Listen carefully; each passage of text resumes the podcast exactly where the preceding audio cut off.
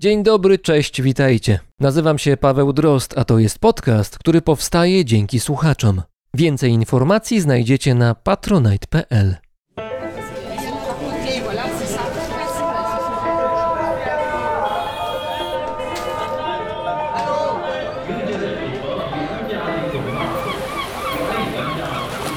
Brzmienie świata z lotu Drozda.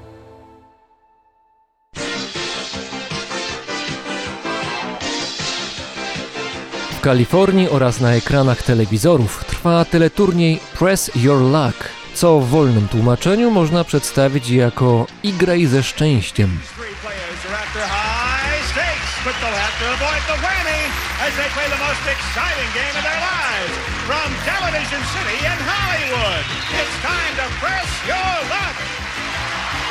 To jedna z najpopularniejszych telewizyjnych gier Stanów Zjednoczonych, którą emituje stacja CBS. Gospodarzem programu jest Peter Tomarken, jeden z najbardziej znanych prowadzących w świecie amerykańskich teleturniejów. 22 lata później zginie w katastrofie swojego jednosilnikowego samolotu Beechcraft Bonanza, którym jako wolontariusz poleci z żoną do chorującego na raka pacjenta.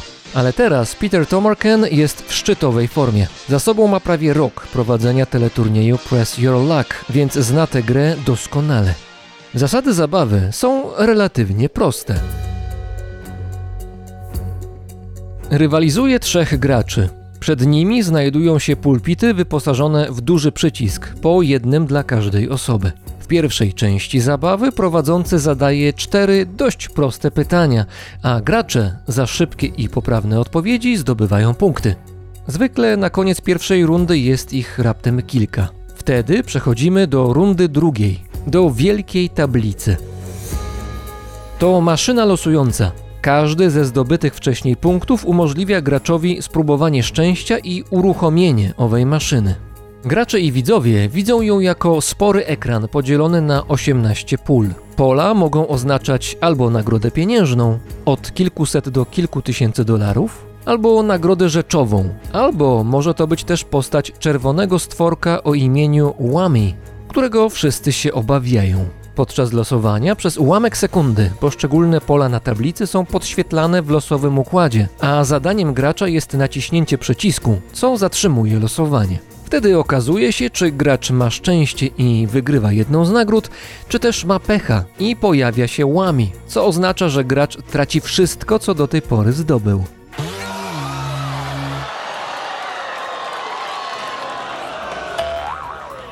Jeśli uczestnik gry do końca zabawy nie natrafi na łamiego, zabiera wszystkie zdobyte przez siebie pieniądze oraz nagrody do domu. Jest rok 1984. Troje graczy. Ed ma status mistrza. We wcześniejszych odsłonach teleturnieju wygrał już 11 tysięcy dolarów i w dzisiejszej grze ma nadzieję na więcej. Michael Człowiek o sympatycznej twarzy i bujnej brodzie. Specjalista od klimatyzacji. Przez 12 lat prowadził furgonetkę z lodami. Teraz jest bezrobotny. Jenny, jedyna kobieta w tej rozgrywce. Od 6 lat pracuje jako pomoc w gabinecie dentystycznym. Prowadzący wita wszystkich i rozpoczyna zabawę. Po rundzie pytań Michael ma najwięcej, bo 7 punktów, więc to on jako pierwszy może uruchomić losowanie na wielkiej tablicy. 7 punktów to 7 szans. Podświetlane pola zmieniają się szybko. Kwadraty migają, co chwilę wskazując inną wartość. Michael patrzy na duży ekran i szybko naciska przycisk. Udało się. Zdobywa 4000 dolarów i bonus dodatkowe losowanie. Michael ma więc ponownie 7 szans i gra dalej. Tym razem wypada 5000 i znowu dodatkowe losowanie. Nie przestaje grać. 4000 i dodatkowe losowanie. Michael wygrywa raz za razem i szybko przekracza łączną sumę wygranej o wysokości 20 tysięcy dolarów. To już naprawdę dużo. Mimo tego szczęściarz gra dalej, ryzykując, że straci wszystko. Klaszcze i cieszy się głośno po każdym pozytywnym dla niego wyniku. Publiczność szaleje. Siedzący obok Michaela Ed łapie się za głowę, a Jenny patrzy na wszystko z niedowierzaniem. Prowadzący śmieje się i podnosi ręce do czoła w geście zdziwienia. Tymczasem Michael dociera do 36 tysięcy. Wtedy telewizja CBS jest zmuszona przerwać program. Nie była przygotowana na tak długą serię wygranych, a ten odcinek teleturnieju wykorzysta już w ramówce swoje 30 minut. Jego druga część będzie wyemitowana w kolejnym odcinku. Wtedy okaże się, że Michael pobije rekord i zmieni swoje życie. Na zawsze.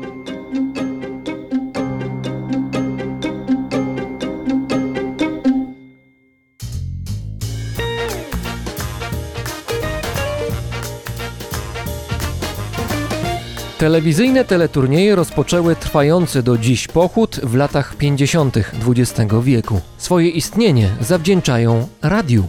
To tam, przed II wojną światową, konkursy z udziałem słuchaczy cieszyły się dużą popularnością i kiedy nowe, powojenne medium, telewizja, zaczęło zyskiwać poklask i zainteresowanie widzów, sprawdzony już model zabawy przeszczepiono ze świata dźwięku do świata dźwięku i obrazu.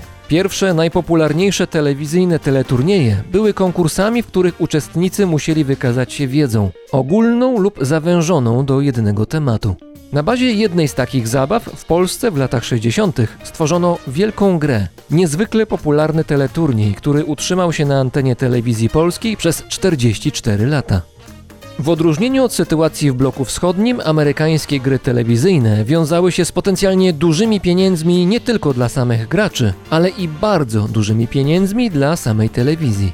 Teleturnieje takie jak na przykład 21 biły rekordy oglądalności, a wygrywający gracze, którzy powracali w kolejnych odcinkach, stawali się celebrytami zdobiącymi okładki amerykańskich gazet. Z korzyścią dla reklamodawców i sponsorów.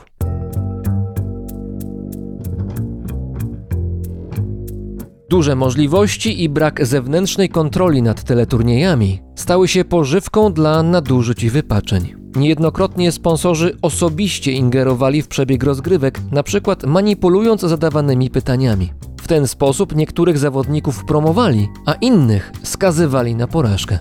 Również sami producenci telewizyjni ulegali pokusie ręcznego sterowania. Jeśli dany gracz mógł przyciągnąć przed ekran większą widownię, czasami nieoficjalnie dostawał łatwiejsze pytania lub wręcz znał ich treść przed udziałem w programie. 1956 roku we wspomnianym już teleturnieju 21 jeden z graczy, jego wielokrotny zwycięzca, został poinstruowany przez producentów, by na oczach kilkunastu milionów ludzi celowo błędnie odpowiedział na jedno z pytań konkursowych. To zapewniło zwycięstwo nowej postaci, która miała pobudzić zarówno emocje publiki, jak i szerzej otworzyć portfele reklamodawców.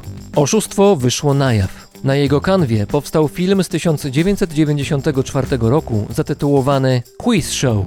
Kolejne skandale z teleturniejami telewizyjnymi zmusiły do działania Kongres Stanów Zjednoczonych, który odpowiednio zmienił prawo. Ręczne sterowanie konkursami zostało zabronione. Wróćmy do roku 1984, gdy Michael Larson w teleturnieju Press Your Luck i graj ze szczęściem. Ma już 36 tysięcy dolarów i do dyspozycji jeszcze 4 losowania na wielkiej tablicy. Nie przestaje kusić losu i gra dalej. Jeśli natrafi na postać Łamiego, straci wszystko. Emocje w studiu sięgają zenitu, a Michael wygrywa kolejne pieniądze. Ma już ponad 40 tysięcy, 50 tysięcy, 60 tysięcy. Wygląda jakby wpadł w trans. Losuje, krzyczy z radości, klaszcze i ponownie losuje. Ponieważ oprócz pieniędzy zdobywa też możliwość dalszego losowania, utrzymuje inicjatywę, a jego przeciwnicy mogą jedynie przyglądać się sytuacji ze zdumieniem. Zdobywa nie tylko gotówkę, ale również wycieczkę na wyspy Bahama, wycieczkę na Hawaje oraz żaglówkę. Grę podzieloną na dwa odcinki programu kończy mając na koncie 110 237 dolarów. To jeden z najwyższych wyników w historii amerykańskich teleturniejów.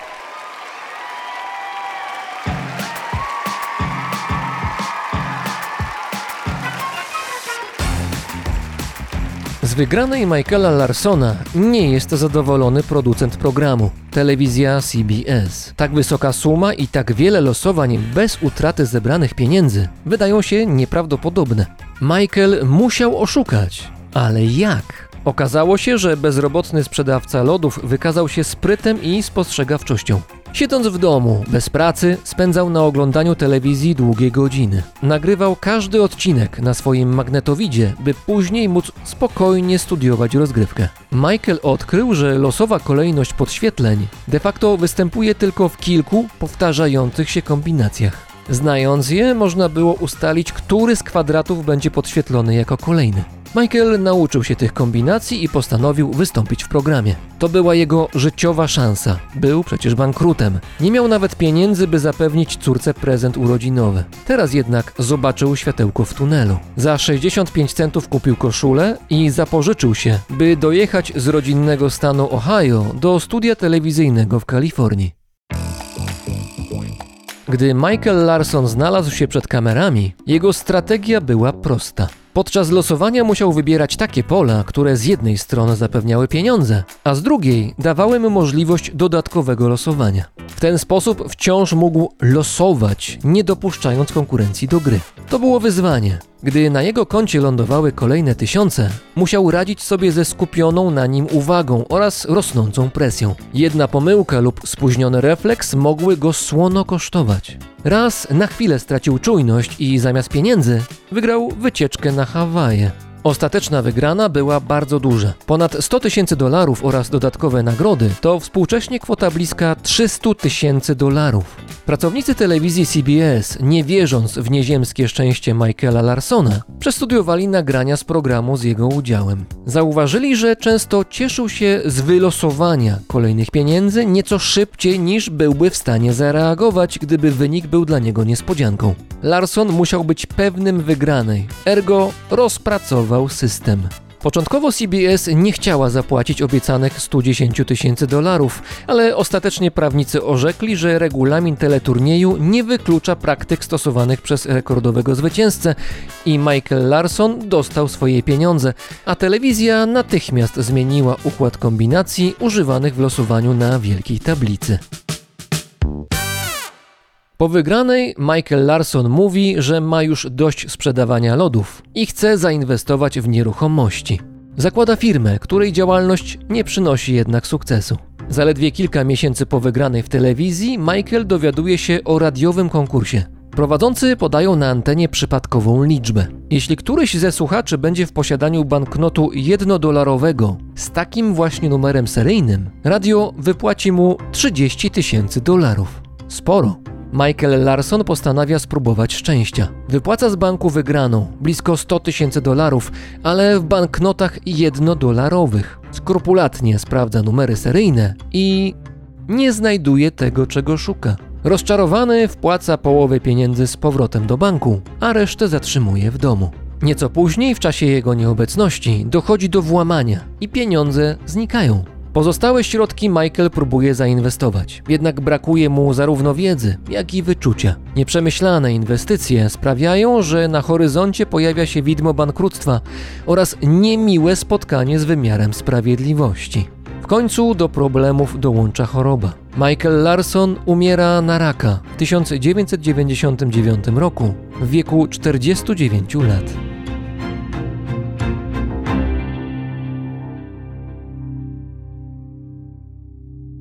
Czy Michael podczas teleturnieju oszukiwał?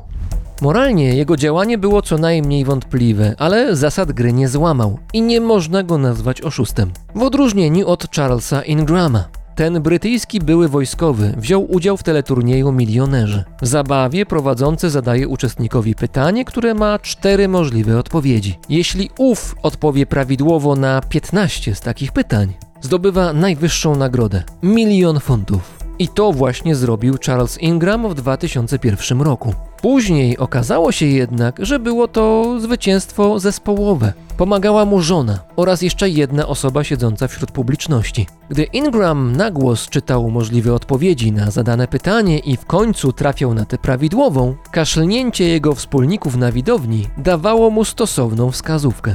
Oszustwo zostało wykryte. Całą trójkę ukarał sąd, a milion funtów został w telewizji. Ciekawy, przy której z możliwych odpowiedzi kaszleliby wspólnicy Charlesa Ingrama, gdyby padło takie pytanie. Czy chaszcze, zarośnięte obszary w miastach są A. Zbędne B. Odstręczające C. Nikogo nie interesują czy D. Są nadzieją na przyszłość? Za chwilę po podpowiedź zadzwonimy do przyjaciela.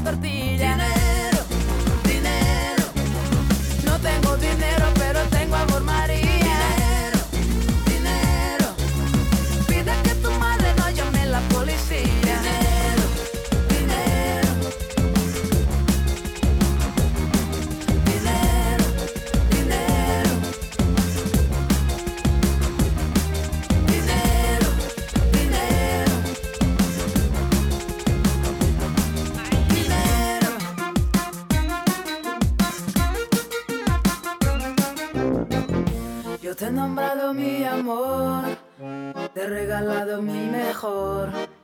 La bella flor que yo quería no me da ripa pa' mi barracón. Así sufre mi corazón, pero su padre un grande, un grande matador, un mafioso de Jerez. Un mafioso de Jerez.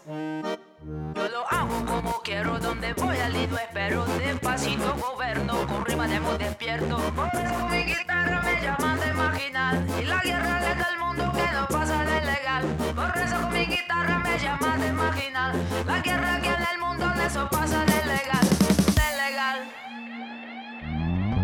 Oye María, esta melodía Pide que tu madre no llame la policía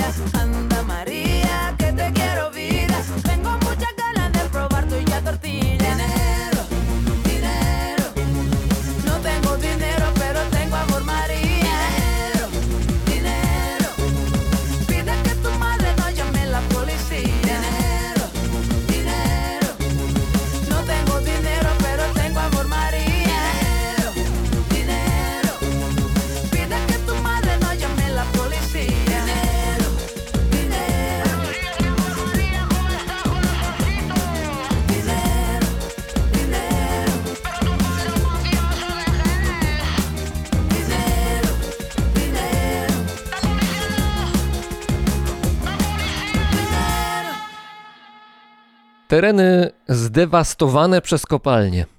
Pozostałości po fabrykach, hutach i elektrowniach. Dawne koszary i składowiska. To tylko niektóre bardzo wyraźne ślady ludzkiej aktywności, które wciąż odczuwane są w wielu miastach i które my, mieszkańcy, staramy się zwykle omijać. A jednak ich wymowa może być znacząco inna niż nam się wydaje, o ile pchniemy rzeczywistość na może nie do końca oczywisty tor. Razem z nami w Krakowie jest miejski aktywista, edukator przyrody oraz architekt krajobrazu z tytułem doktor inżynier, czyli Kasper Jakubowski. Dzień dobry, cześć. Dzień dobry, cześć. Zacząłem takim opisem postindustrialnym, takim nieco mrocznym może, jakoś pachnącym starym olejem, który gdzieś zalega kałużą pod jakąś starą maszyną, ale jestem przekonany, że rozmowa, która nas teraz czeka, będzie rozmową z pozytywnym wydźwiękiem. W jej trakcie pojawią się zarówno hasła, których na co dzień myślę, że nie słyszymy, hasła inspirujące do myślenia, ale też hasło równie kluczowe, co zagadkowe dla naszego spotkania teraz i od niego musimy zacząć. Co to jest czwarta przyroda? Czwarta przyroda to jest stosunkowo nowe pojęcie. Jego autorem jest profesor Ingo Kowarik, berliński badacz miejskiej przyrody. I on zdefiniował cztery kategorie przyrody, najczęściej spotykane w miastach, szczególnie w miastach europejskich, ale dotyczy to całego świata. I może zacznę od tej pierwszej przyrody, a skończę na czwartej. Pierwsza to jest ta dzika, ta prawdziwa, powiedzielibyśmy, czyli ta, która właściwie już nie istnieje albo zachowała się szczątkowo. Mówimy tutaj o krajobrazach pierwotnych, to mogą być fragmenty Lasu Bielańskiego w Warszawie, to jest rezerwat ścisły w Puszczy Białowieskiej, czyli ta przyroda bardzo zbliżona do tej naturalnej. Druga przyroda to jest ta przyroda już przekształcona przez człowieka. Myśmy od zarania dziejów kształtowali sobie środowisko na swoje potrzeby, uprawiali go, czyli to są sady, to są aleje, to są tereny rolne, to są miedze, to są też plantacje, ona może być bardziej cenna przyrodniczo, mniej cenna przyrodniczo. Widzimy to, jak się ta druga przyroda zmienia dzisiaj. I wreszcie jest ta trzecia przyroda, kojarzona z naszymi ogrodami, z bezpieczną zielenią, zadbaną, urządzoną. No i dużo ludzi się zatrzymuje na tych trzech przyrodach. Natomiast jest jeszcze czwarta, która rzeczywiście zaczyna być w centrum zainteresowania i taka prowokująca do myślenia i do takiej zmiany estetyki, czyli przyroda nieużytków, terenów podlegającej sukcesji, kolonizowanych przez naturę, opuszczonych przez człowieka. I to jest ta nowa przyroda, której wartość wcale nie jest oczywista. Tych terenów jest stosunkowo dużo. One z czasem zyskują jakąś nową wartość przyrodniczą. Nie za bardzo wiemy, co jeszcze dzisiaj w Polsce z nimi zrobić. Tymczasem w krajach zachodnioeuropejskich już od wielu lat jest przedmiotem bardzo ciekawych projektów, też projektów jej ochrony, udostępniania. No i właściwie o tym jest ta opowieść o czwartej przyrodzie miasta. A czy pod hasłem czwarta przyroda mieści się to, co się na przykład dzieje w ramach miasta Prypeć i w okolicach tego miasta, tuż przy byłej elektrowni atomowej Czarnobyl? Czy to o to właśnie chodzi? To znaczy mówimy o pełnowymiarowym mieście, gdzie mieszkało dużo ludzi, którzy, no wiadomo, wyjechali, znamy tę historię oczywiście. Miasto jest opustoszałe, stoją bloki, stoją place, ulice i widać jak wchodzą drzewa, które wyrastają z chodników, które gdzieś tam się wybijają z balkonów, bo jakieś nasionko gdzieś tam spadło, niesiono wiatrem. Czy o to chodzi? To jest ta sytuacja? Ta strefa to jest wzorzec tej czwartej przyrody. To jest czwarta przyroda w najlepszym wydaniu. I to są właśnie takie przestrzenie no, nieznane, w jakiś sposób wtórnie dzikie. One właśnie wcale nie muszą być pierwotne. Wystarczy, że długi czas pozostają po prostu niedostępne w wyniku jakiejś katastrofy, jakiegoś upadku zakładu przemysłowego czy zaprzestania eksploatacji, a czasem po prostu zanieczyszczenia tego środowiska, że te tereny zaczynają leżeć odłogiem te przestrzenie wzbudzają dziś fascynację. No, strefa wokół elektrowni przy Czarnobylu, ona dzisiaj bardzo przyciąga. Mówimy dzisiaj o turystyce nuklearnej. Mnie najbardziej przyciąga ta przyroda. Jak szybko to się dzieje, jak szybko to wraca i kolonizuje ten opustoszały teren opuszczony przez człowieka. I można powiedzieć, że w Prypeci powróciły wszystkie gatunki, naprawdę wróciły niedźwiedzie, wróciły żubry, koń przewalskiego, rysie, jelenie, puchacze, bardzo rzadkie gatunki, na stałe nie może wrócić tylko jeden gatunek, czyli człowiek. I ta czwarta przyroda w wydaniu Prypeci pokazuje i też oddziałuje na wyobraźnię, jak świat radziłby sobie bez nas, ile czasu potrzebuje, żeby odzyskać utracone tereny. I potrzebuje go zaskakująco mało. Tyle, jeżeli chodzi o tą Prypeć, która no, jest niezwykłym obszarem, takim laboratorium, gdzie możemy obserwować tą powracającą naturę, jak miasta są kolonizowane wtórnie przez nią. Tylko, że oczywiście to nie jest tak, że my nawołujemy do tego, żeby teraz i trzymamy kciuki, żeby jakaś katastrofa się wydarzyła, żeby człowiek musiał się w popłochu wycofywać, żeby natura tam weszła, bo to nie o tej sytuacji mówimy. Prypeć jest pewną wyjątkową oczywiście sytuacją, niezwykle ciekawą, ale jednak to jest wyjątek. Natomiast bardziej mówimy chyba o takich sytuacjach, kiedy była jakaś huta, duża fabryka, jakiś teren ewidentnie industrialny, który działał, ale z jakiegoś powodu podupadł, nie wiem, doszło do bankructwa, ktoś się wycofał, fabryka została zamknięta, bo była niepotrzebna, albo przeniosła się w inne miejsce, gdzieś daleko od miast, a kiedyś w ramach miasta istniała. No i tam po wycofaniu się człowieka razem z jego zabawkami, maszynami, z tym olejem kapiącym z maszyn, dalej coś zaczęło się dziać. I takich sytuacji mamy na świecie całkiem sporo, kiedy rzeczywiście coś zaczęło na miejscu, które wydawałoby się jakoś opuszczone nie tylko przez człowieka, ale też przez historię, tam zaczęło się odradzać życie. Zaczyna działać przyroda, mamy tą technologię, która najlepszy sposób odzyskuje tego typu tereny zarzucone po przemysłowe, poeksploatacyjne i tą technologią jest roślinność która robi to na swoich zasadach, często w sposób właśnie nieformalny, niezamierzony przez człowieka. I my to widzimy. Widzimy na przykład, jak mniej więcej od połowy poprzedniego wieku postępuje proces deindustrializacji Europy, czyli przemysł europejski wycofuje się do innych krajów i te fabryki, te tereny przemysłowe zaczynają upadać, zaczynają być wyłączane i w ich miejsce wkroczyła natura. I w Zagłębiu Rury widzimy, jak ten proces dzieje się już od kilkudziesięciu lat. A to w Niemczech to teren niezwykle uprzemysłowiony, właściwie symbol europejski terenów, który jest otoczony fabrykami, maszynami, tym wszystkim, co z przemysłem, szczególnie ciężkim jest związane. To jest też przykład na to, że natura tam może zrobić kontrę i wrócić. Tak, i robi to w sposób spektakularny. Kiedy zobaczymy sobie tutaj na przykład hutę nieczynną w Duisburgu, to widzimy, że ta sukcesja tej roślinności poprzez nasiona roznoszone przez zwierzęta, roślinność odzyskuje sobie te relikty industrialne, te opuszczone fabryki, szyby, składowiska nierzadko, różnych żużli i odpadów. I widzimy, jak szybko ten proces zachodzi co ciekawe, w Zagłębiu Rury przyjęto taką politykę, że ta przyroda jest elementem nowej tożsamości tych poprzemysłowych regionów. Czyli przekładając to na język ludzki, ta przyroda może nam coś powiedzieć o historii skomplikowanej tego miejsca. Nierzadko tam są gatunki zawleczone z różnych części świata wraz z transportem węgla, transportem żelaza. Niektóre gatunki już tutaj zawędrowały jeszcze w XIX wieku. To znaczy mówisz o takiej sytuacji, że działała sobie jakaś fabryka, nie wiem, na przełomie XIX-XX wieku albo trochę wcześniej. Ona musiała ściągać materiały, węgiel, jakieś oleje, no same maszyny, surowce, żeby to wszystko przetwarzać. To przyjeżdżało z różnych miejsc na świecie, również spoza Europy, a przy okazji na gapę jechały jakieś właśnie nasiona albo jakieś elementy, które potem zaczęły kiełkować, mówiąc krótko. Dokładnie tak. Ta historia nasion, tych roślin, tych gatunków jest związana z przemysłem i w Zagłębiu Rury możemy ciągle te gatunki znaleźć właśnie na tych hałdach, wokół tych fabryk. Ale to jest niesamowite, bo wychodzi na to, że przemysł jest paradoksalnie nośnikiem przyrody. Tak, albo przyroda doskonale wykorzystuje narzędzia stworzone przez człowieka, żeby migrować, przemieszczać się, przeszczepiać się do tych nowych siedlisk. W ogóle historia człowieka to jest historia symbiozy z naturą, z nasionami. My odpowiadamy za przenoszenie się roślin z różnych części świata. Pewne gatunki uprawialiśmy, pewne gatunki zawędrowały mimochodem. Przykładem jest ziemia wykorzystywana do balastu statków. Ona była takim wielkim nośnikiem nasion tak pewne gatunki z Ameryki Północnej zawędrowały do nas. Też niedawno opowiadałem o tym w jakimś odcinku, że raki amerykańskie, nie tylko one, chyba to były wody balastowe jakiegoś statku i potem ten rak amerykański i inne gatunki obce, inwazyjne się rozpieszkły po Europie i teraz są problemem, no też bywa w ten sposób. Oczywiście tak i dzisiaj to jest ogromny problem dla naszej rodzimej bioróżnorodności, choć w przypadku takich terenów zniszczonych przez człowieka, kiedy ta przyroda wraca, to są bardzo różne podejścia do tego. I opowieść o tej roślinności, skąd pochodzi, skąd te gatunki nawet najbardziej inwazyjne zawędrowały, myślę, że jest taką ciekawą dla mieszkańców, ciekawą opowieścią edukacyjną. Czyli zanim zrozumiemy zagrożenie wynikające z tych gatunków obcych, inwazyjnych, które widzimy wszędzie, widzimy nad rzekami, to powinniśmy też lepiej zrozumieć ich strategię, dlaczego one tak dobrze sobie radzą w nowym środowisku naszym, jak się rozprzestrzeniają i też jak nie przyczyniać się do tych lokalnych katastrof, też nie tworzyć nowych stanowisk. Na przykładzie właśnie tej czwartej przyrody, nieużytków tych terenów poprzemysłowych, widać jak mamy wiele różnych tematów i ten temat tych gatunków zawleczonych, obcych, inwazyjnych, nie każdy gatunek obcy jest gatunkiem inwazyjnym, o tym też musimy pamiętać, to jest też opowieść o tych miejscach.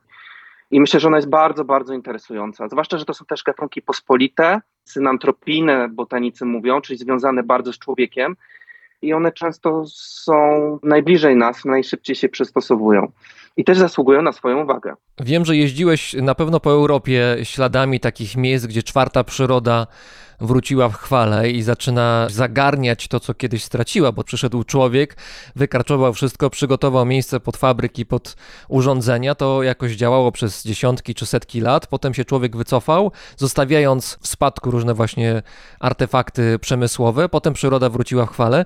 Mówiłeś o Zagłębiu Rury, tam wiem, że też byłeś. Jak to wygląda w praktyce? Nie wiem, czy to jest teren, który jest terenem zamkniętym i mówiąc prosto, jakoś tak na dziko tam się wchodzi, żeby to zobaczyć. Nie wiem, trzeba się przedzierać między jakimiś płotami, które mają dziury w sobie i wchodzić tak nielegalnie albo półlegalnie. Czy to jest otwarte? Jak to wygląda? To są tereny, które są przystosowane, żeby z nich korzystać, także rekreacyjne. Nieczynna huta w Duisburgu jest parkiem krajobrazowym, czyli takim parkiem poprzemysłowym i tej parkiem czwartej przyrody, w której możemy aktywnie korzystać. Tam są wydzielone przestrzenie do wspinaczki na tych poprzemysłowych fabrykach.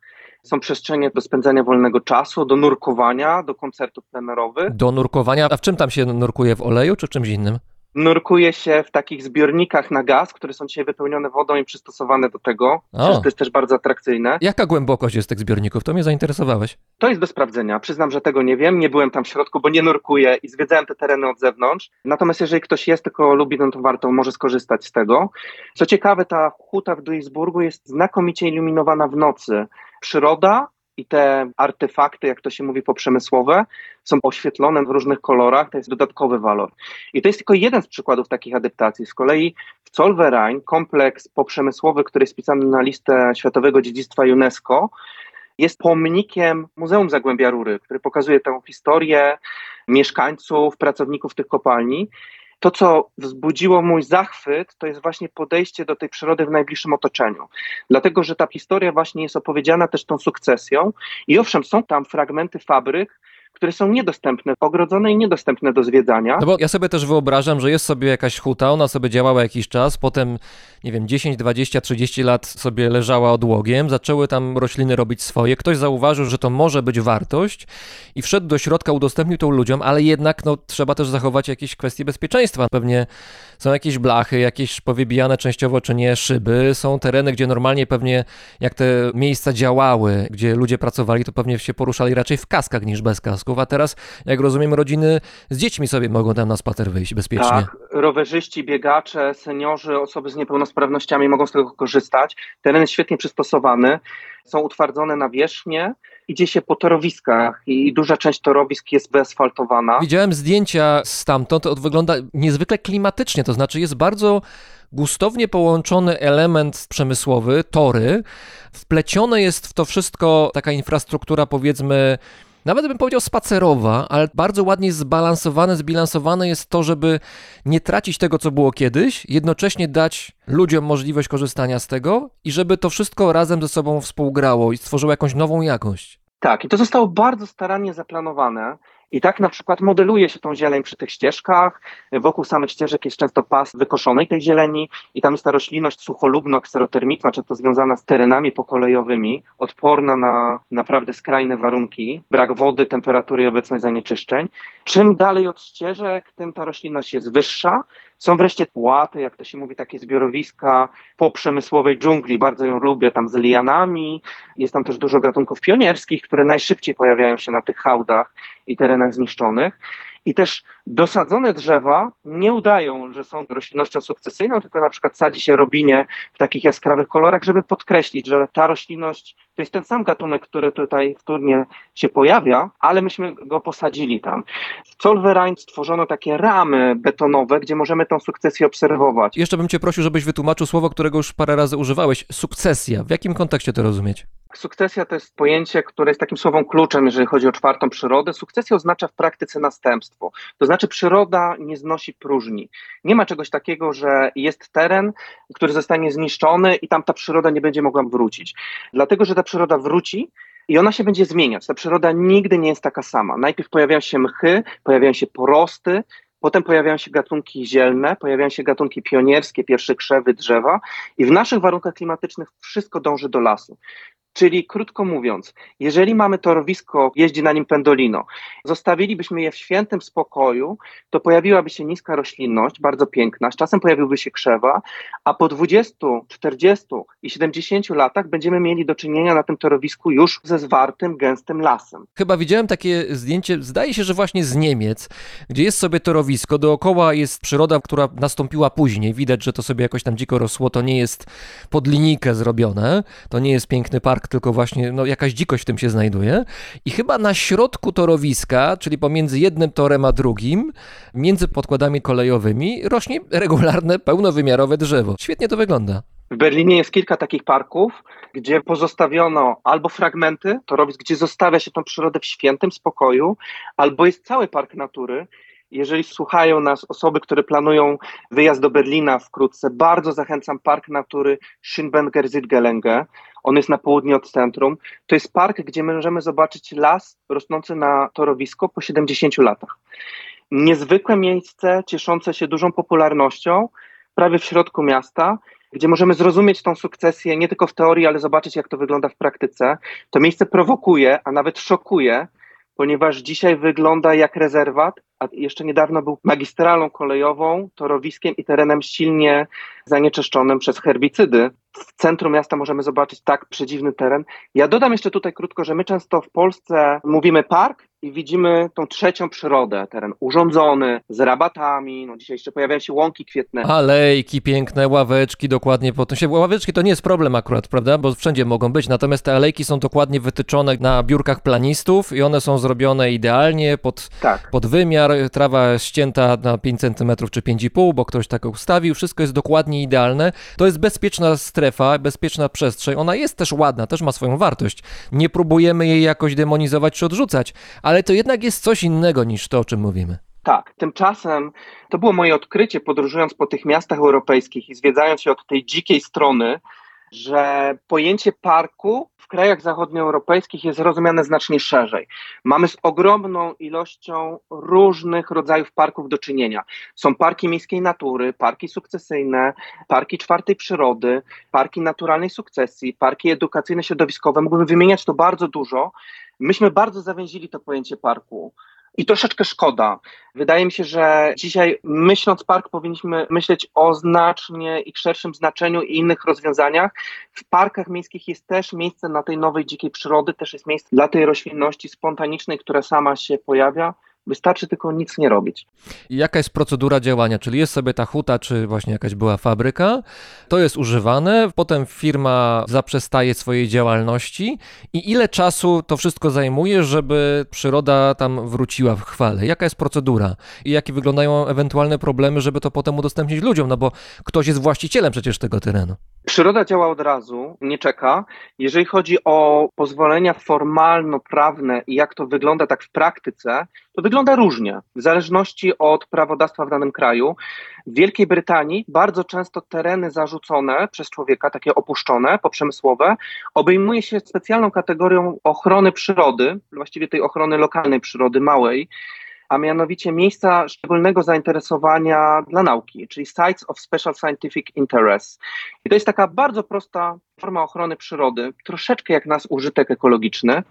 I to jest pierwszy krok, a dopiero potem konsultuje się, tworzy projekty, tu potrzeba projektantów, ludzi z wizją, zaprasza do zespołów ludzi różnych specjalności, miejskich ekologów, też naukowców zajmujących się ekologią miasta. Dodam, że w Berlinie już jest trzecie pokolenie naukowców zajmujących się miejską przyrodą. I to jest ogromnie rozwijająca się gałąź nauki, ta miejska przyroda, przyroda nieużytków tych terenów opuszczonych. I ona jest relatywnie bardzo dobrze poznana i zbadana. I to jest też kolejny krok, żebyśmy inwentaryzowali te tereny, zobaczyli, co w nich dzisiaj występuje, jak one się zmieniają, bo one się zmieniają bardzo dynamicznie i ta przyroda robi to po swojemu. I też bardzo odbiega od tej pierwszej przyrody rezerwatów naturalnych lub zbliżonych do naturalnych. Przez ten miks gatunków rodzimych i obcego pochodzenia. Widzimy, że bardzo ważne jest wiele tych graczy. No i właśnie, na koniec bardzo ważny jest pomysł. To nie może się nazywać już nieużytek. Bardzo nie lubię tej nazwy. Wolę nazwę, którą propaguje warszawskie SGGW, czyli nieformalna zieleń miejska albo tereny nieformalnej zieleni miejskiej. I znalezienie takiej wizji, pomysłu na to, dopasowanej tutaj. To nie są przykłady copy-paste, o których piszę w swoim e-booku, tylko my musimy znaleźć własne rozwiązanie, własny pomysł na te tereny.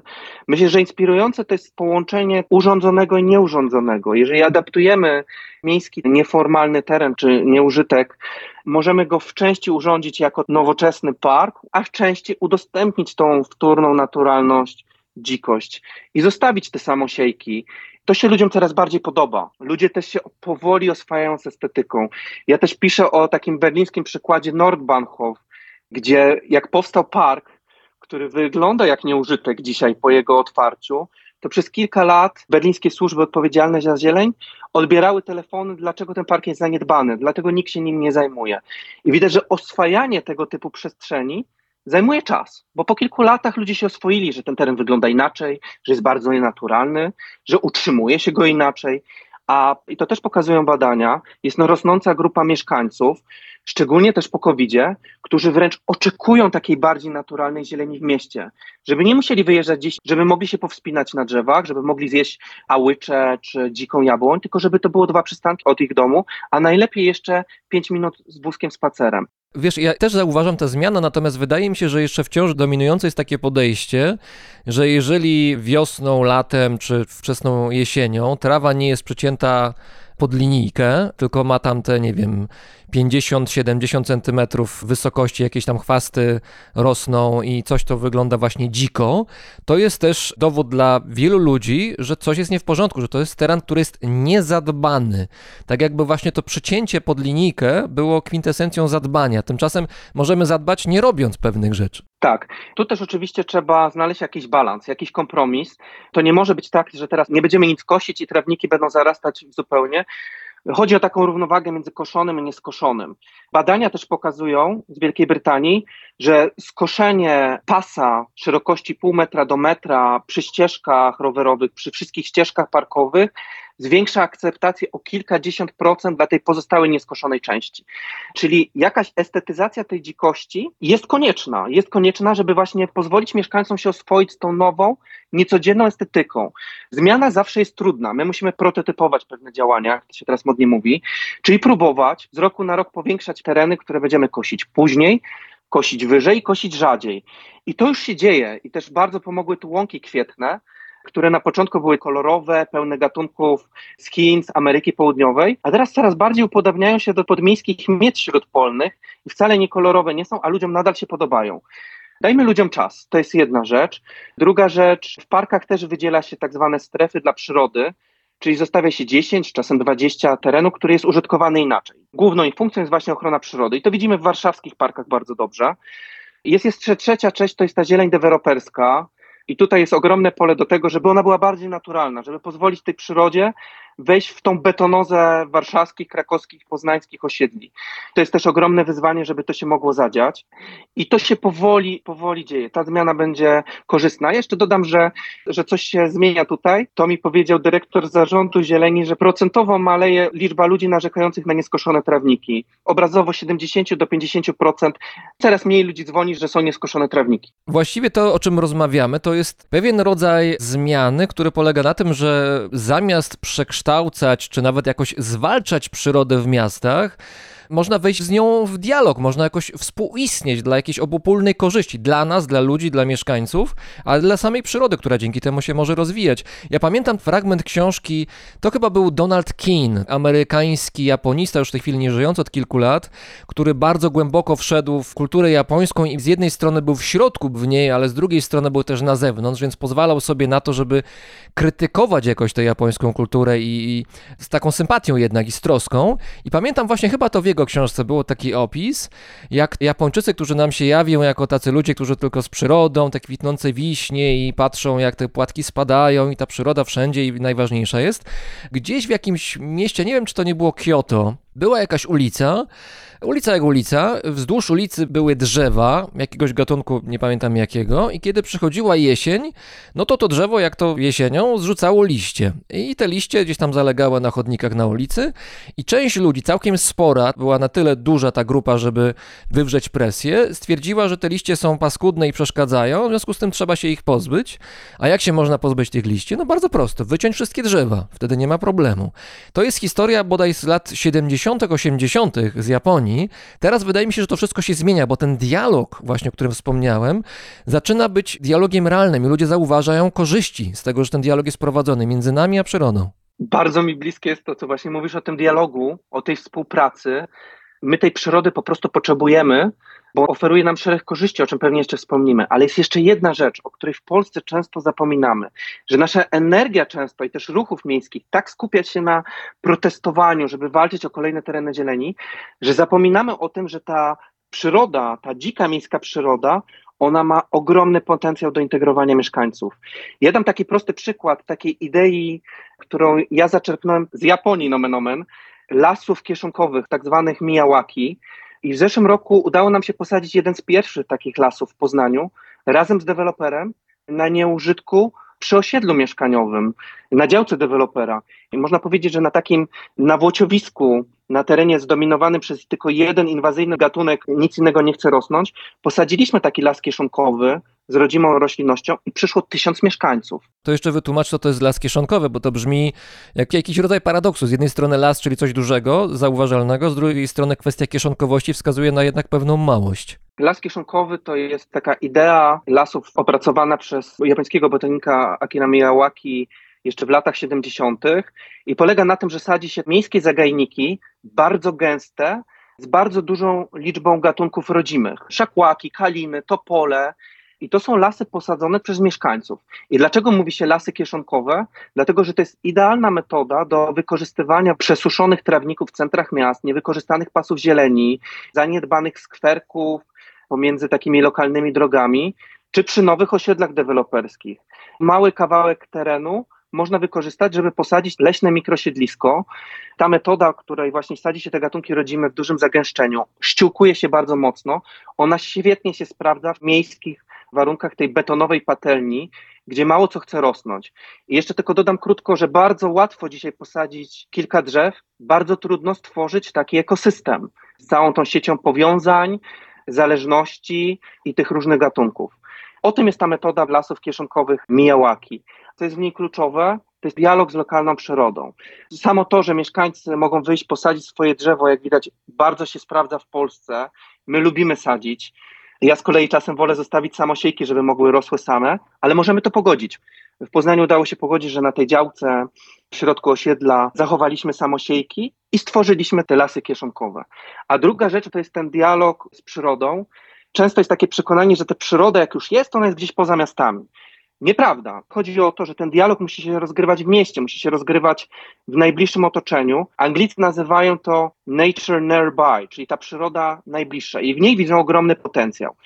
W Londynie takie akcje, oprócz właśnie sadzenia drzew, dotyczą na przykład wykopywania zbiorników dla płazów przy osiedlach, usuwania tych gatunków najbardziej inwazyjnych, które zagrażają tej lokalnej florze, odtwarzania bagien. Zdaje się, że Holendrzy no, z racji doświadczenia chyba celują w tym, żeby tworzyć takie tereny zielone, półdzikie, gdzie właśnie są mokradła na przykład zachowane, czy nawet odtworzone, bo teraz już wiemy, mając doświadczenie ostatnich kilku dekad, że coś takiego, co kiedyś było tępione z dużą zajadłością przez człowieka, czyli mokradła, bagna, tereny właśnie podmokłe, teraz to jest niezwykle cenne i staramy się to przywrócić i właśnie chyba Holendrzy w tym celują, prawda?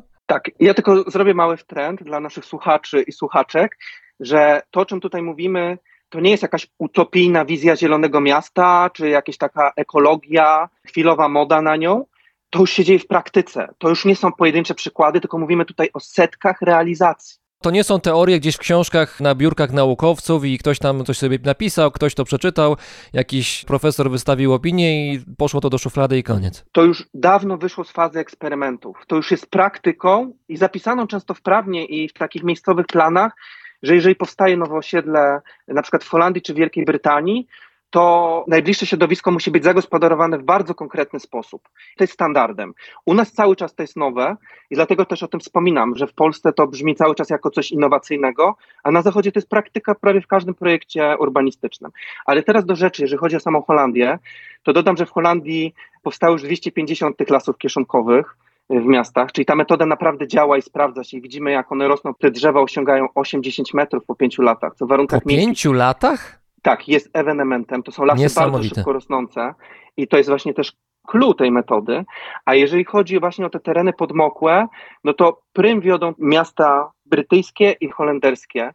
W samej Holandii przykładem jest miasto Słońca w mieście Herhugowaard, 40 do 50 kilometrów od Amsterdamu na północ. Powstała taka dzielnica solarna na jednej trzeciej tego obszaru, tego polderu, Natomiast dwie trzecie to są tereny wód otwartych, czyli po prostu zbiornik wodny i on jest wykorzystywany rekreacyjnie, ale w znacznej części on ma też oczyszczać wodę, magazynować wody deszczowe, jakiej brakuje i chronić przed powodzią tą zabudowę, która powstała. Na dużej części stworzono też system bagien. To przykład tego, jak natura może pracować dla człowieka, dlatego że ta woda przechodzi przez takie mechanizmy, to pięknie wygląda tak bardzo kaligraficznie, bardzo miękko, kształtą takich kanałów przemieszanych z roślinnością i ona jest podczyszczana. I potem przechodzi przez taki system zbiorników i na samym końcu ta oczyszczona w pełni woda wraca do tego obiegu. Co ciekawe, ten system oczyszczania wody doskonale służy nie tylko tej roślinności brzegowej, która jest bardzo cenna, jeżeli chodzi o bioróżnorodność, owady, ważki, płazy, ale też tam jest ogromna liczba ptaków, które jeszcze w warunkach tego nowego osiedla przystosowują się do bliskiej obecności człowieka, do ruchliwej drogi niedaleko. Z tego, co czytałem, nie ma wcale kolizji z tymi ptakami. I to są często gatunki, które my możemy spotkać w rezerwatach nad Wisłą, gatunki siewkowate, różne gatunki rybit, mew i one tam gniazdują tak blisko człowieka. I to wszystko zostało zaprojektowane od podstaw na nowo. Taki przykład osiedla zeroemisyjnego, osiedla współpracującego z przyrodą, pokazanego jak dialog architekturą może wyglądać w praktyce. I oczywiście mówimy tutaj o skali działania w dzielnicy, w takim właściwie nowym mieście, ale to się też dzieje w mniejszej skali. I tutaj przykładem są osiedla ekologiczne. U nas powstaje kilka osiedli ekologicznych, które są świetnym chwytem marketingowym deweloperów. Natomiast na zachodzie powstało już kilkaset, jeżeli ta liczba nie sięgnęła tysiąca, osiedli ekologicznych założonych zgodnie z zasadami zrównoważonego rozwoju. Nie w teorii dodam, w praktyce. I często wokół tych osiedli zakłada się bagno. To brzmi niesamowicie, że coś, co się nam kojarzy z czymś niedostępnym, trudnym, jakoś nawet niebezpiecznym, bo człowiek się naczytał tych bajek i że tam ktoś na bagna poszedł i zniknął, już nie wrócił nigdy. No, oglądał się jakichś filmów fantazy albo książek fantazy się naczytał. Bagna to są te miejsca, gdzie są najgorsi czarownicy siedzą i tam są najbardziej niedostępni. My bagna przywracamy, przywracamy mokradła. Coś, co było kiedyś rugowane i usuwane, teraz jest przywracane.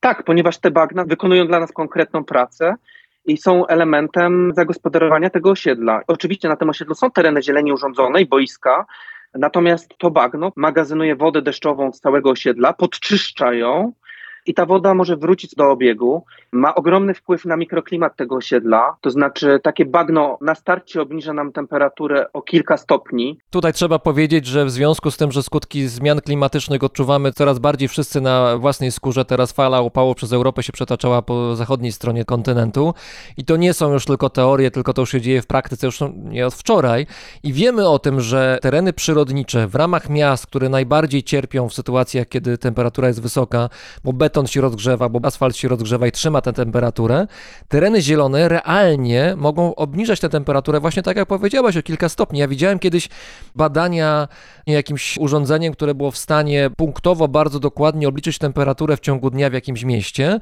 i na tej samej ulicy, gdzie były drzewa, jakiś mały skwerek, nie wiem, 3 metry na 10 i miejsce, gdzie takich drzew nie było, różnica była bodaj nawet chyba o 5 stopni, jeżeli chodzi o temperaturę. To są realne, bardzo duże, odczuwalne przez człowieka zmiany. To są bardzo duże zmiany i to są bardzo duże oszczędności w naszych kieszeniach, co wobec obecnej sytuacji geopolitycznej ma ogromne znaczenie.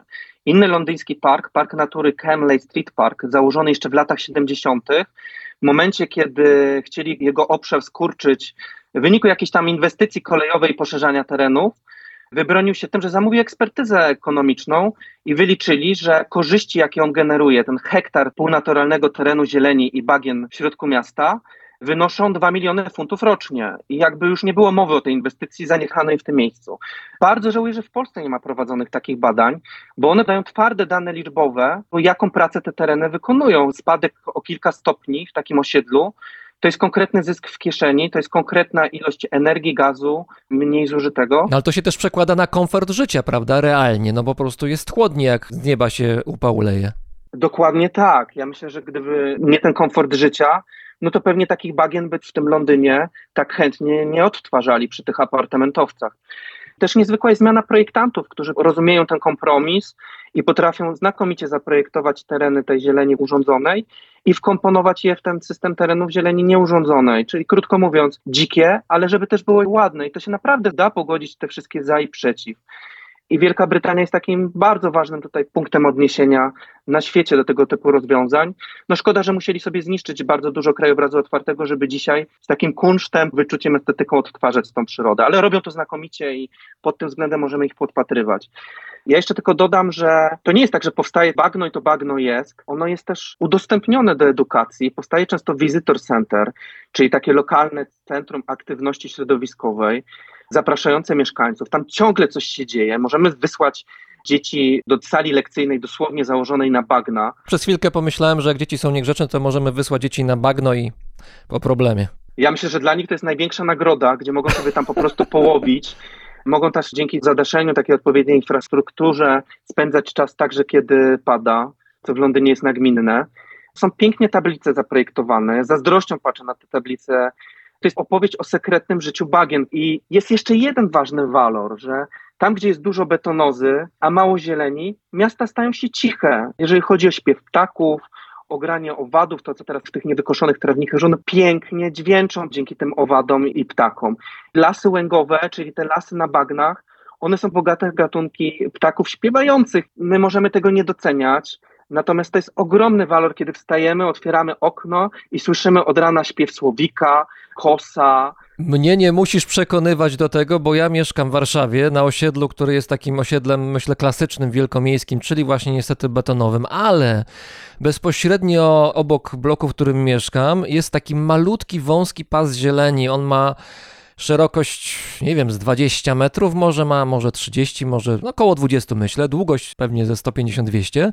Tam rosną głównie topole, no bo to są takie drzewa, które rosną szybko i osiągają spore rozmiary. I teraz tak, po pierwsze, tam chętnie przychodzę, bo tam jest dzień. I jak wychodzę na balkon, to ptaki słyszę, jak troszkę się wysilą, a potrafią całkiem nieźle, to przekrzykują szum miasta. Naprawdę to jest ten rodzaj post-dzikości. To jest też fajne hasło, gdzieś spotkałem chyba w swojej książce właśnie, bo nie wspomniałem o tym, że jesteś autorem książki, która jest też pracą naukową, która jest poświęcona właśnie czwartej przyrodzie, jeszcze o tym potem wspomnimy. I pojawiają się takie hasła jak spontaniczna flora, jak świat post-dziki, jak te enklawy dzikości. I o to właśnie chodzi, żeby trochę z tego terenu, który jakoś straciliśmy, od którego uciekliśmy do miast, ze wsi, bo taki proces przecież postępuje od lat, żeby teraz trochę do tego wrócić, żeby mieć na miastkę tego, co straciliśmy, co kiedyś było fajne. To, co mówisz, się idealnie wpisuje taki model powrotu nowej dzikości do miast. Jest jeszcze jedna ważna książka, książka Richarda Mabeya, Unofficial Countryside, czyli nieformalna wieś w mieście. Tak sobie trochę tłumaczę to po swojemu. Ta książka powstała w drugiej połowie poprzedniego stulecia i ona pokazała, że w wyniku przemysłowienia rolnictwa Wielkiej Brytanii po II wojnie światowej strasznie zmienił się pozamiejski, idyliczny, pasterski krajobraz Wielkiej Brytanii, który zdominowany zaczął być przez monokultury soi, kukurydzy, rzepaku. Trochę widzimy to w Polsce teraz. Te tereny miejskich nieużytków, takich spontanicznych łąk, tych dzikich, zarastających enklaw w miastach, one były namiastką utraconego krajobrazu wiejskiego. To jest niesamowite, to jest tak jakby miasto, jak go postrzegamy mówiąc o czwartej przyrodzie, jakby było miejscem, gdzie tereny wiejskie, które już nie ma często, no w Polsce jeszcze są oczywiście, ale w Wielkiej Brytanii pewnie już nie, czy w zachodniej Europie, w mieście to może przetrwać, czy jakoś się odrodzi. To jest jakiś paradoks. Przykładem są nieczynne kamieniołomy w Wielkiej Brytanii, jest ich bardzo dużo. Czy w Krakowie tutaj, ta sukcesja tam jest troszkę zaburzona. Powrót roślinności jest inny, bo tereny porolne bardzo szybko są zdominowane zwykle przez gatunki obcego pochodzenia, przez nawłoć kanadyjską, pod którą niewiele innego co chce rosnąć. Ale w kamieniołomy, przez to, że ta gleba musi dopiero powstać na nowo i najpierw wchodzą mchy, potem osadzają się pyły i ta gleba się tworzy, żeby te mogły rosnąć drzewa i krzewy, ta sukcesja jest trochę spowolniona te nieczynne kamieniołomy, one bardzo przypominają takie wiejskie tereny, tam jest dużo też gatunków owocowych, które uciekają z zieleni miejskiej, mamy dzikie wiśnie, dzikie grusze, mamy grusze azjatyckie czasem, aronie. Ja jeszcze powiem, że w czwartej przyrodzie się można naprawdę nieźle najeść. I właściwie ja już prowadziłem naprawdę no, dziesiątki, jeżeli nawet nie więcej takich spacerów w różnych miastach Polski. I naprawdę aspekt tego, że my możemy tam coś zjeść, to jest za darmo i opowieść o tych terenach, nawet o czasem o zwykłej ałyczy, czy tej popularnej mirabelce. O, mirabelki. Bardzo lubię polować na takie niewielkie skupiska tych drzew owocowych właśnie i zbierać to z ziemi, jak jest sezon. Bardzo lubię. To strasznie przyciąga. Ja powiem więcej, ja zacząłem w tym roku rozmnażać tą roślinność czwartej przyrody, z nadzieją, że będę mógł ją zastosować w ogrodach, w najbliższym osiedlowym skwerku, a potem może nawet szerzej propagować w zieleni miejskiej właśnie te dzikie jabłonie, dzikie grusze, krzewy. I to też nie jest mój pomysł, ja to poczułem w Wielkiej Brytanii, że jak wchodzi deweloper, to bardzo często wynajmuje firmę ogrodniczą, która wykopuje z takiego nieużytku, jak mówię, nie lubię tej nazwy, z takiego nieformalnego terenu zieleni, wysadza bardzo dużo samosiejek i po zrealizowaniu inwestycji ta firma wraca z tymi samosiejkami i sadzi je na nowo. I to nie są wcale ze szkółki, tylko to są często krzewy, jakieś niskie drzewa, czasem jakaś roślinność okrywowa, byliny, trawy, które rosły tam wcześniej, a czasem sadzi je wręcz na dachu budynku. Czyli można powiedzieć, jest jakaś ciągłość i ma to duże uzasadnienie przyrodnicze, ogranicza to trochę koszty i jest bardzo mądre. Wysadzamy to, co rosło i wsadzamy to z powrotem po wybudowaniu bloku. Chciałbym tę ideę powoli zaszczepiać do polskich miast, bo wydaje mi się, że są super i potrafią one aktywizować mieszkańców. Schodzę na margines, ale wydaje mi się, że w Polsce bardzo dużo jest greenwashingu w tych działaniach zielonych deweloperów, a wcale nie musi go być. To znaczy mówisz o sytuacji, kiedy ktoś jawi się jako bardzo proekologiczny, proprzyrodniczy, zielony, ale tak naprawdę to są tylko słowa, to jest tylko jakaś zasłona dymna. Tak, to jest inwestycja w komunikację, to jest inwestycja w PR, a wcale tak być nie musi, bo można robić naprawdę super prośrodowiskowe działania, angażować przy tym mieszkańców, nie tylko ze swojego osiedla i wygrać na tym promocyjnie. I to naprawdę się dzieje. Ja bardzo bym tutaj zachęcał, jeżeli słuchają tutaj jakiś przedsiębiorcy, ludzie, którzy prowadzą biznesy, zajmują się deweloperką i przemysłem, żebyśmy naprawdę potraktowali tę ekologię na serio i zobaczyli, co możemy robić z mieszkańcami i faktycznie pomoże przyrodzie. Mamy już te rozwiązania, możemy się inspirować zagranicznymi miastami zrobić to u nas lepiej, naprawdę lepiej, wiem co mówię, robić autentyczne działania, przy okazji trochę pomóc przyrodzie, zmienić to najbliższe otoczenie, mniej greenwashingu, a więcej takich autentycznych działań, które służą ludziom i przyrodzie i nie jest to jakiś slogan polityczny. No przykładem jest ten las kieszonkowy posadzony z poznańskim deweloperem, który idzie za ciosem i w tym roku posadzi kolejne takie lasy i posadzi już sad miejski i wszystko to robić razem z mieszkańcami ogromne pole do działania i pozwoliłem Ciebie na taki manifest trochę, ale trzeba i pisze to też Erbel w swojej książce, która nazywa się Wychylone w przyszłość, właśnie o prototypowaniu takich działań i wychodzenia poza swoje bańki. Ja jako aktywista miejski częściowo dogaduję się z deweloperem, żeby wspólnie coś zrobić, nie? Brzmi jak herezja, albo jeszcze do niedawna brzmiało jak herezja, no ale udało się i widać, że trzeba takich działań które angażują różnych, wydawałoby się bardzo dalekich od siebie graczy. Tutaj nie tylko chodzi, wydaje mi się, o deweloperów, ale też o decydentów, no bo to decydenci tak. powodują, że tak. powstaje jakiś koncept i ten koncept jest realizowany. Tutaj niestety na naszym poletku polskim jest jeszcze wiele do zrobienia. Pewnie znasz taką sytuację, już nie pamiętam w tej chwili nazwy miasta, to miasto na L. Niedawno w sieci się głośno mówiło, jak to doszło do tak zwanej rewitalizacji i z całkiem fajnego placu, gdzie rosły sobie drzewa, trawa sobie rosła, jakieś tam były Wszystko wycięto w pień dosłownie i pokryto betonem i jest teraz pięknie i ładnie, no bo dokonano rewitalizacji, pieniądze wydane, pewnie jakieś unijne i znakomicie jest. Takie sytuacje wciąż się jeszcze zdarzają. Niestety tak. Brak pomysłu przy dużych środkach powoduje przykłady rewitalizacji po polsku, nazywanej kolokwialnie rewitalizacjami na Hama, bez renaturyzacji, bez myślenia o tej przyrodzie, ocalenia enklaw, gdzie ona może zarastać. Jest to bardzo smutne i zmienia się to bardzo powoli, i zmienia się dzięki aktywistom miejskim, którzy jakby tego doglądają tych spraw i walczą o każdy taki kawałek niezagospodarowany jeszcze w mieście.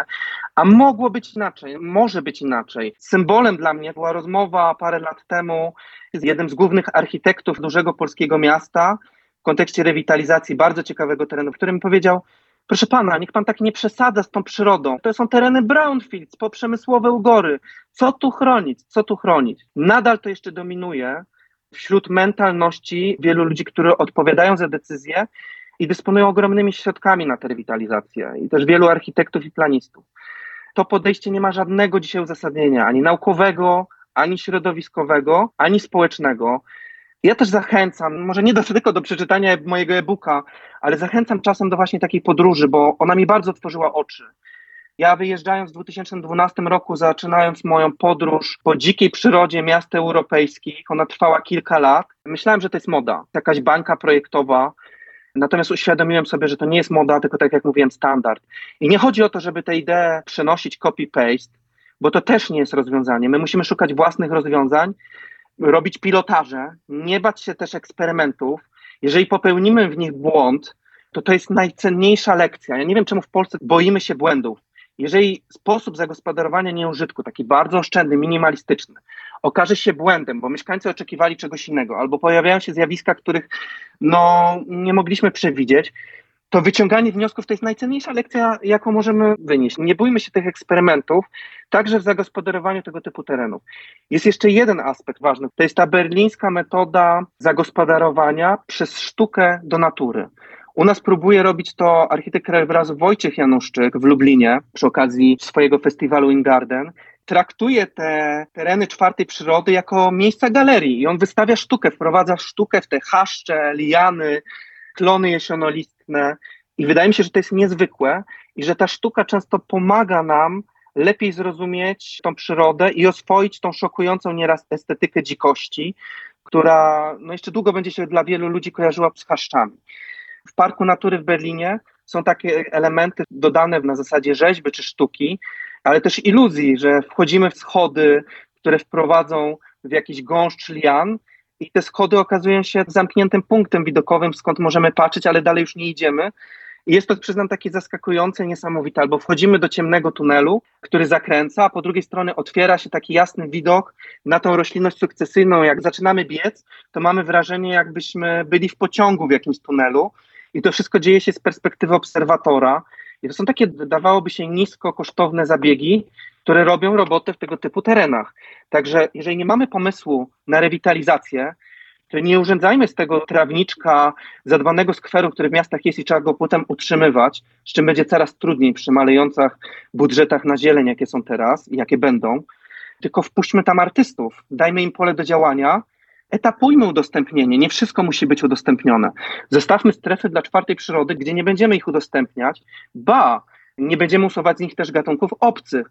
Uważam, że w tego typu terenach możemy sobie pozwolić więcej w mieście i zwłaszcza na terenach zniszczonych przez przemysł możemy oddać stery naturze i nie musimy wcale usuwać wszędzie tych gatunków obcego pochodzenia. To się bardzo nie podoba czasem w Polsce botanikom, co mówię, ale ja podkreślam, ja nie mówię o terenach cennych przyrodniczo zbliżonych do naturalnych, gdzie jest to zawsze zasadne, tylko mówię o terenach przekształconych przez przemysł, które przyroda sobie zabiera na swoich zasadach. Mówimy właściwie trochę o alternatywie, czy ma zostać hałda i poprzemysłowe budynki, które straszą swoim wyglądem, tak, czy tak. próbujemy to jakoś zazielenić i wprowadzić z powrotem do obiegu, żebyśmy mogli mieć z tego jakąś korzyść. Tak, tak. Jeszcze tutaj mówiłem na końcu o tym, że czasem jest spór, my dyskutujemy, jak zagospodarowywać te tereny, co robić z tymi hałdami i część przyrodników mówi, że gatunki obce powinno się usuwać zawsze. Ja uważam, że w przypadku właśnie tak zmienionych terenów powinniśmy bardziej obserwować i zobaczyć, do czego ten eksperyment sukcesji dąży, jak to się będzie zmieniało, wypracować te metody w wyniku obserwacji. Czyli jako projektant zieleni mogę powiedzieć, że czasem najlepszym rozwiązaniem jest brak projektowania tylko drobnym środkiem wyeksponowanie tego, co w nich najcenniejsze. I czasem lepiej zamiast inwestować w beton, wkładki, w architekturę, która wypełni te miejsce, lepiej zainwestować w ludzi, którzy oprowadzą tam dzieci, turystów i mieszkańców i stworzą wokół tych miejsc opowieść. No ale wiesz, ale jeżeli sobie wyobrażam, że jestem sobie takim projektantem i mam posadę w mieście i zdecyduję, idąc za twoim sposobem myślenia, który wydaje mi się bardzo sensowny zresztą, ja to popieram, żeby nic nie robić, no to ten człowiek będzie siedział tygodniami, miesiącami w pracy, nic nie robiąc, przyjdzie do jego szef i co pan zrobił, czy pani? No nic nie zrobiłem, nie zrobiłam, no bo taki właśnie był plan. to trochę może być Troszkę może być się to trudne. zmienia, ponieważ właśnie rozmawiam z jednym z warszawskich biur projektowych, gdzie możemy te rozwiązania nic nie robienia albo robienia razem z mieszkańcami, tak aby zwiększyć tą bioróżnorodność, robić. Więc to się też powoli zmienia w biurach. Projektanci też szukają nowych rozwiązań. Bierność też może być działaniem. Bierność może być działaniem. Przyznam też, że w rozmowie z deweloperem to nie był problem, bo deweloper doskonale liczy pieniądze. Jeżeli po trzech latach on ma obiecane, że nic nie będzie z tym kawałkiem terenu musiał robić, no to on jest zachwycony, no bo mu maleją koszty utrzymania, zwłaszcza jak to się dzieje na jego działce.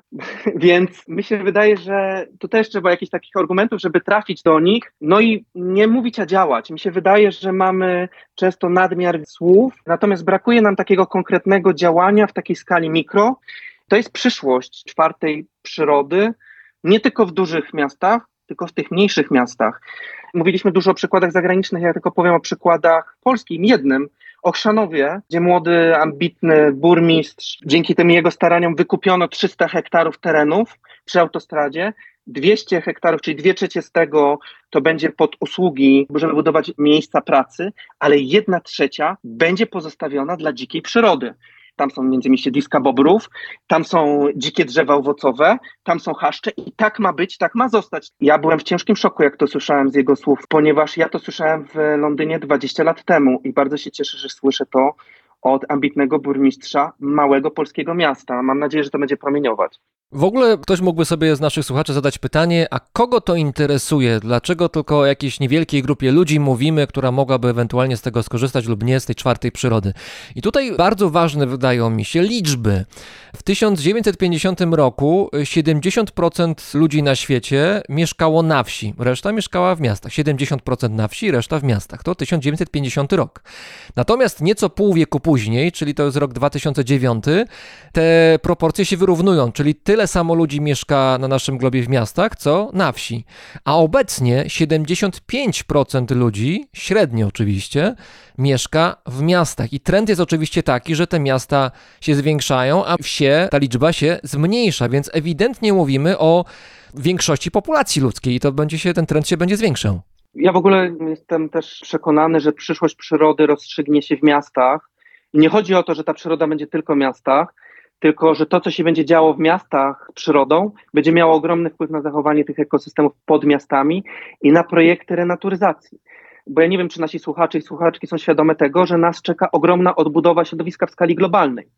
My te zniszczone, pustynne tereny będziemy musieli renaturyzować, czyli tam zaszczepiać przyrodę na nowo. I to jest wyzwanie, przed którą stają no, już pokolenie też e, nasze, może jeszcze bardziej naszych dzieci i wnuków. I w miastach dzisiaj zalążki tej renaturyzacji, tych rozwiązań już widzimy. O tym jest właśnie ta czwarta przyroda. To znaczy chodzi ci o to, że to jest rodzaj poligonu w tej chwili dla nas. My próbujemy Tak. różnych metod, sprawdzamy co działa, co nie, po to, żeby mieć już tę wiedzę w momencie, kiedy na większą skalę poza miastami będziemy musieli działać. Tak, poligonu, ale też chodzi o akceptację, świadomość mieszkańców. To w miastach jest często kapitał, innowacje, też kapitał ludzki i te projekty będą powstawały w miastach. Czyli krótko mówiąc, to są właśnie te prototypy, to są te takie poligony, jak właśnie mówisz, i to z nich możemy czerpać, ale też widzieć zasadność tego typu rozwiązań, że ludzie z nich korzystają, że to działa, że ta przyroda wraca. A jeżeli chodzi o twarde dane, o których mówisz, no to tych badań jest dzisiaj bardzo dużo. Ja trafiłem na takie badania, które pokazują ze Stanów Zjednoczonych, że samo zwiększenie o 10% dostępnych, zabezpieczonych, chronionych terenów zieleni, różnych bardzo, dzikich, ale też urządzonych, sprawia, że pod względem, jakbyśmy pod względem stanu psychicznym czy zdrowia byli młodsi o 5 lat. No to to jest konkretne przełożenie na naszą jakość życia, długość życia w dobrej kondycji. Im więcej będzie tych terenów zieleni, które nie będą znikały pod zabudowę, ale właśnie będą zabezpieczone, będą dostępne, będziemy mogli z nich korzystać, tym będziemy fizycznie i psychicznie młodsi, sprawniejsi, bardziej kreatywni.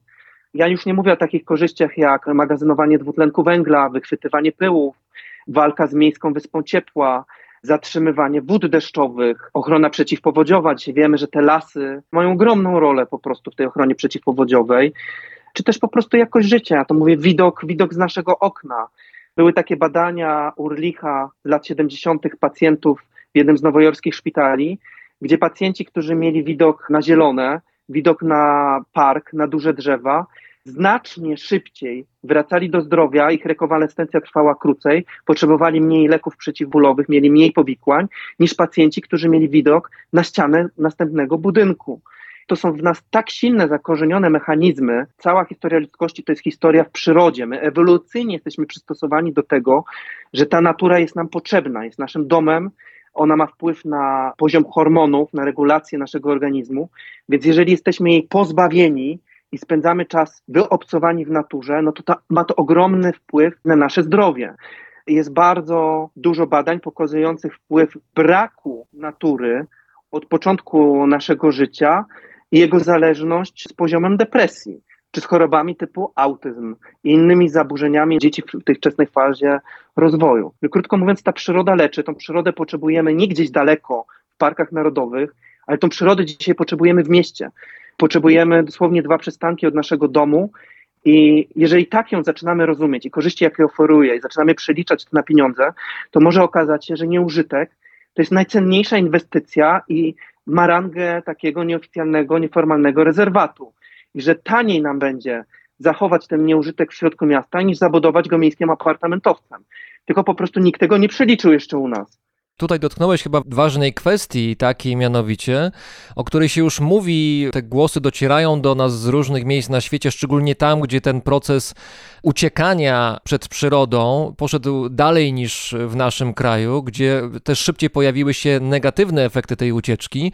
Tutaj mam na myśli chociażby książkę, którą na pewno znasz, to znaczy książkę Ostatnie dziecko lasu, gdzie jest y, mowa o tym, jak to młodsze pokolenia, mieszkając głównie w miastach, no bo głównie wszyscy mieszkamy w miastach, zdecydowana większość populacji, te dzieci są wyrugowane zupełnie z tego kontaktu z przyrodą, bo oczywiście, żeby zobaczyć regularne las, jakąś zieleń prawdziwą, tak zwaną dziką, no to trzeba trochę wyjechać, ale właśnie w momencie, kiedy postawimy na czwartą przyrodę, która jest w mieście, koło nas, 5 minut, 15 minut spacerem od miejsca, gdzie mieszkamy, te dzieci oraz my sami będziemy mieli szansę na kontakt z tym i będziemy mieli szansę skorzystać z tego. Zacytowałeś książkę, która jest jedną z najważniejszych dla mnie osobiście, ponieważ książka Richarda Luwa Ostatnie dziecko lasu, jak uchronić nasze dzieci przed syndromem braku natury, to była książka, która zmieniła mnie najbardziej, jeżeli chodzi o projektanta. Tam się pojawiało hasło deficyt natury, to też takie, wydaje mi się nawet mocniejsze, prawda? Czegoś ewidentny brak. Tak, Luw definiuje to po prostu krótko, że ten brak, deficyt natury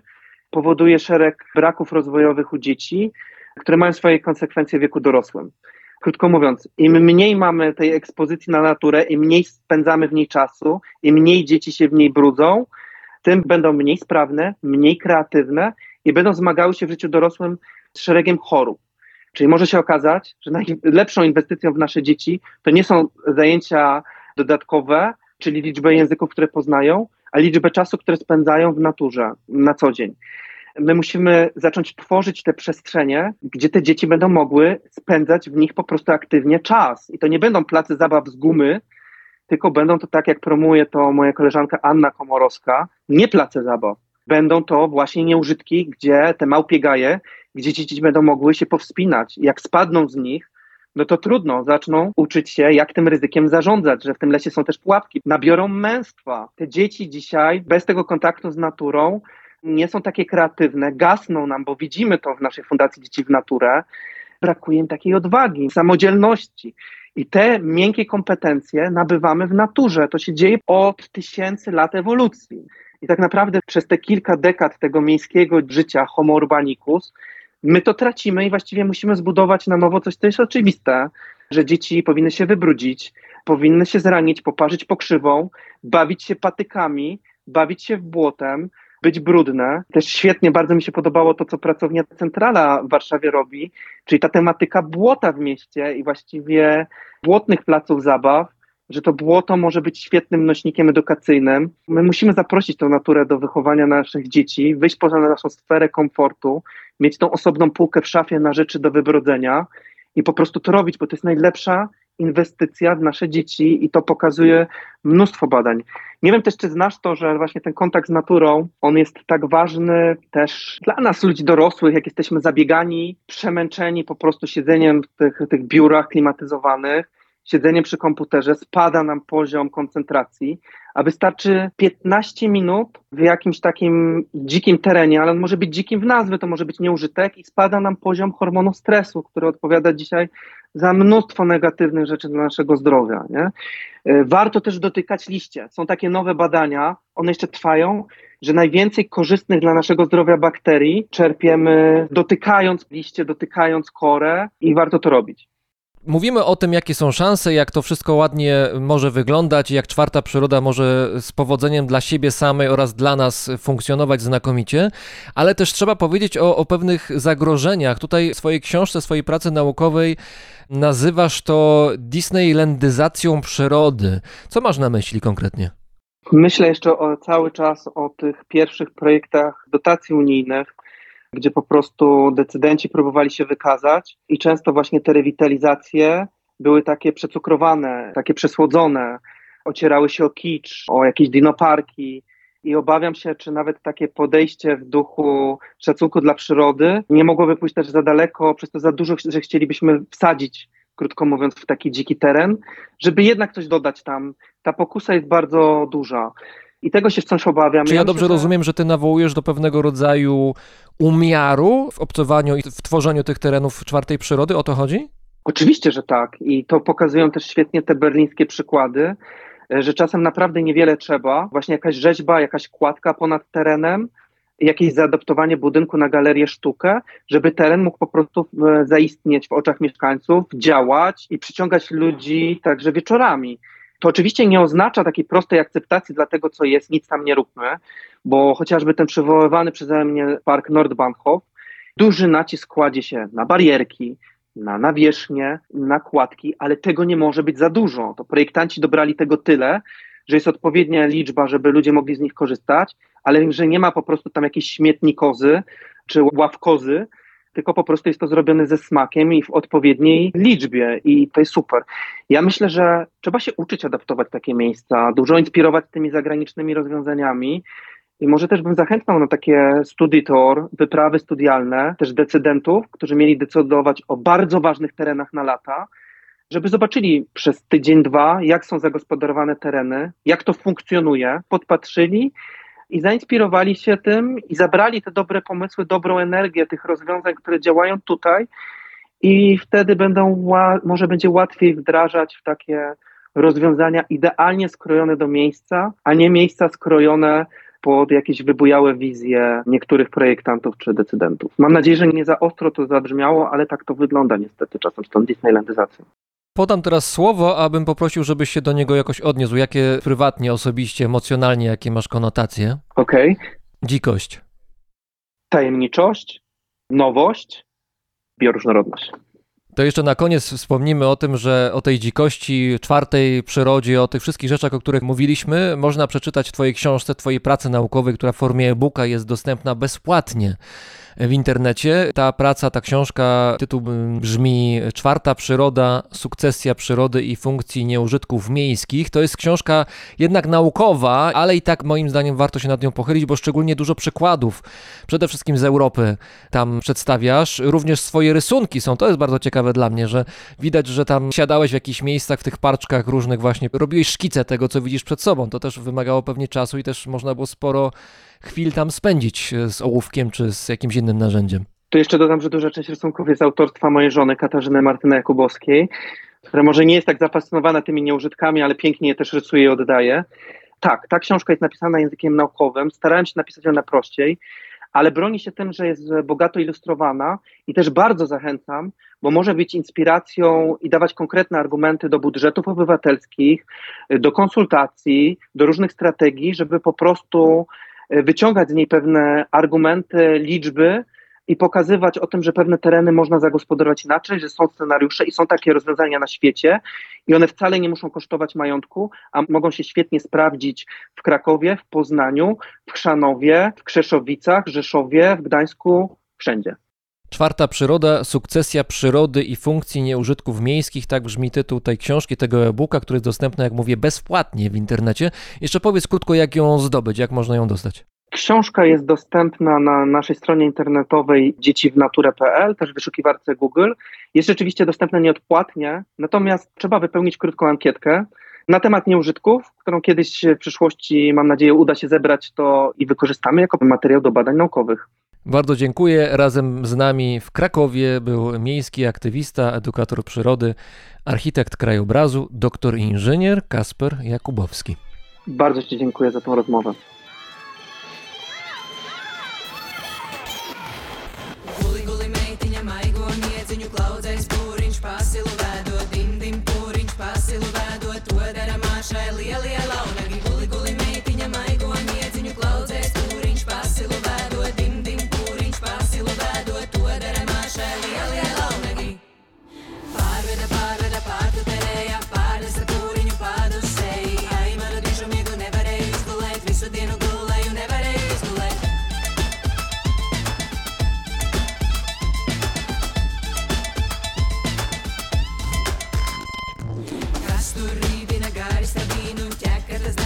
Vasconcelos, como é lindo.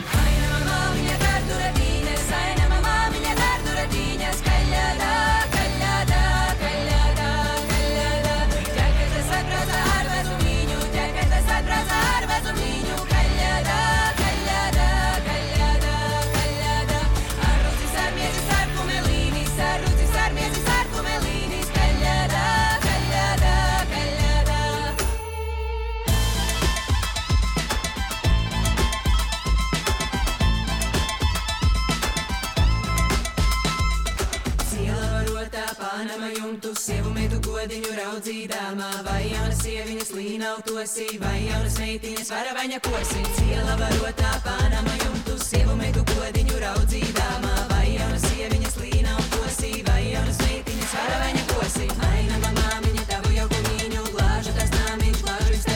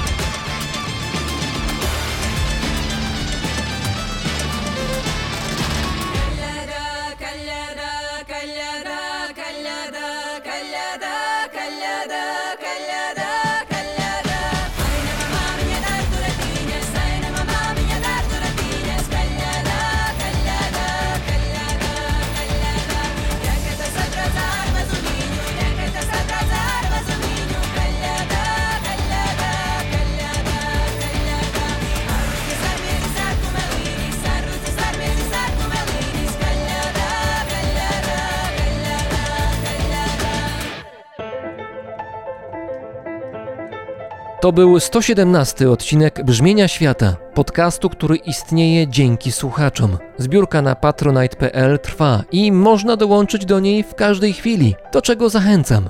Wszystkim patronom i patronkom oraz firmie Ampio Smart Home dziękuję za hojną pomoc. To za Waszą sprawą ta audycja istnieje od ponad dwóch lat. A specjalne podziękowania kieruję do światoczułego patrona brzmienia świata, firmy Ergo Ubezpieczenia Podróży.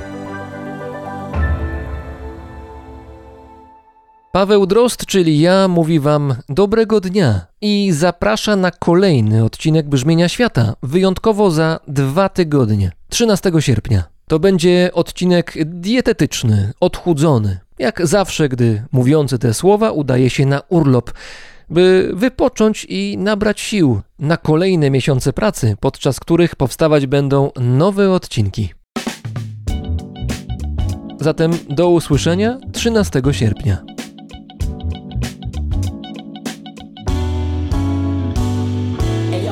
トラック交わってスピッ like a pusher 時と空間に挟まってワンダーレイナイ知らない街の時計台羅針盤の針は止まらない砕く some words I never surrender 夢際のラスボーイ無限で永遠のドラマ瓶に詰め込んだレター見たこれは行き場のないのありか Nothing like this まだ先ある道光るシグナル No one control but me I'm serious Yes uh, madness Yes ボロの sadness Keep your eyes on him 俺は loveless 誰も瞬間はリズムの中溺れたブレインを乾かすようなバーナー遊び方忘れた全てのアダルト何やってっ Let's go. 風になるその瞬間ペン走るレポート追われたスレイバーイスコ今見えては消える。光まあトーチ捨てのひら遠く感じるけど近いどこの空も一つ名のなきソウル込めたグルーブをよくライフまだストーリーは続くグローリーにプレイス誰も知らない世界を見てる。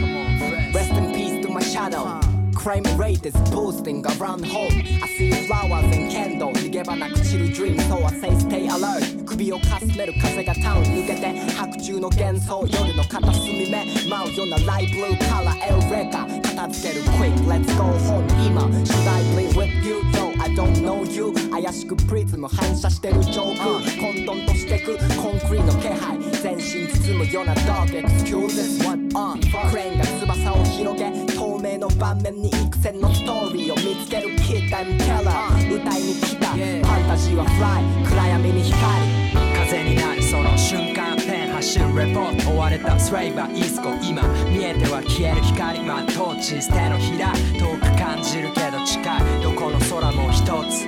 名の泣きそう。込めた空母よくライフまだストーリーは続く。グローリーにプレイズ誰も知らない世界を見てる。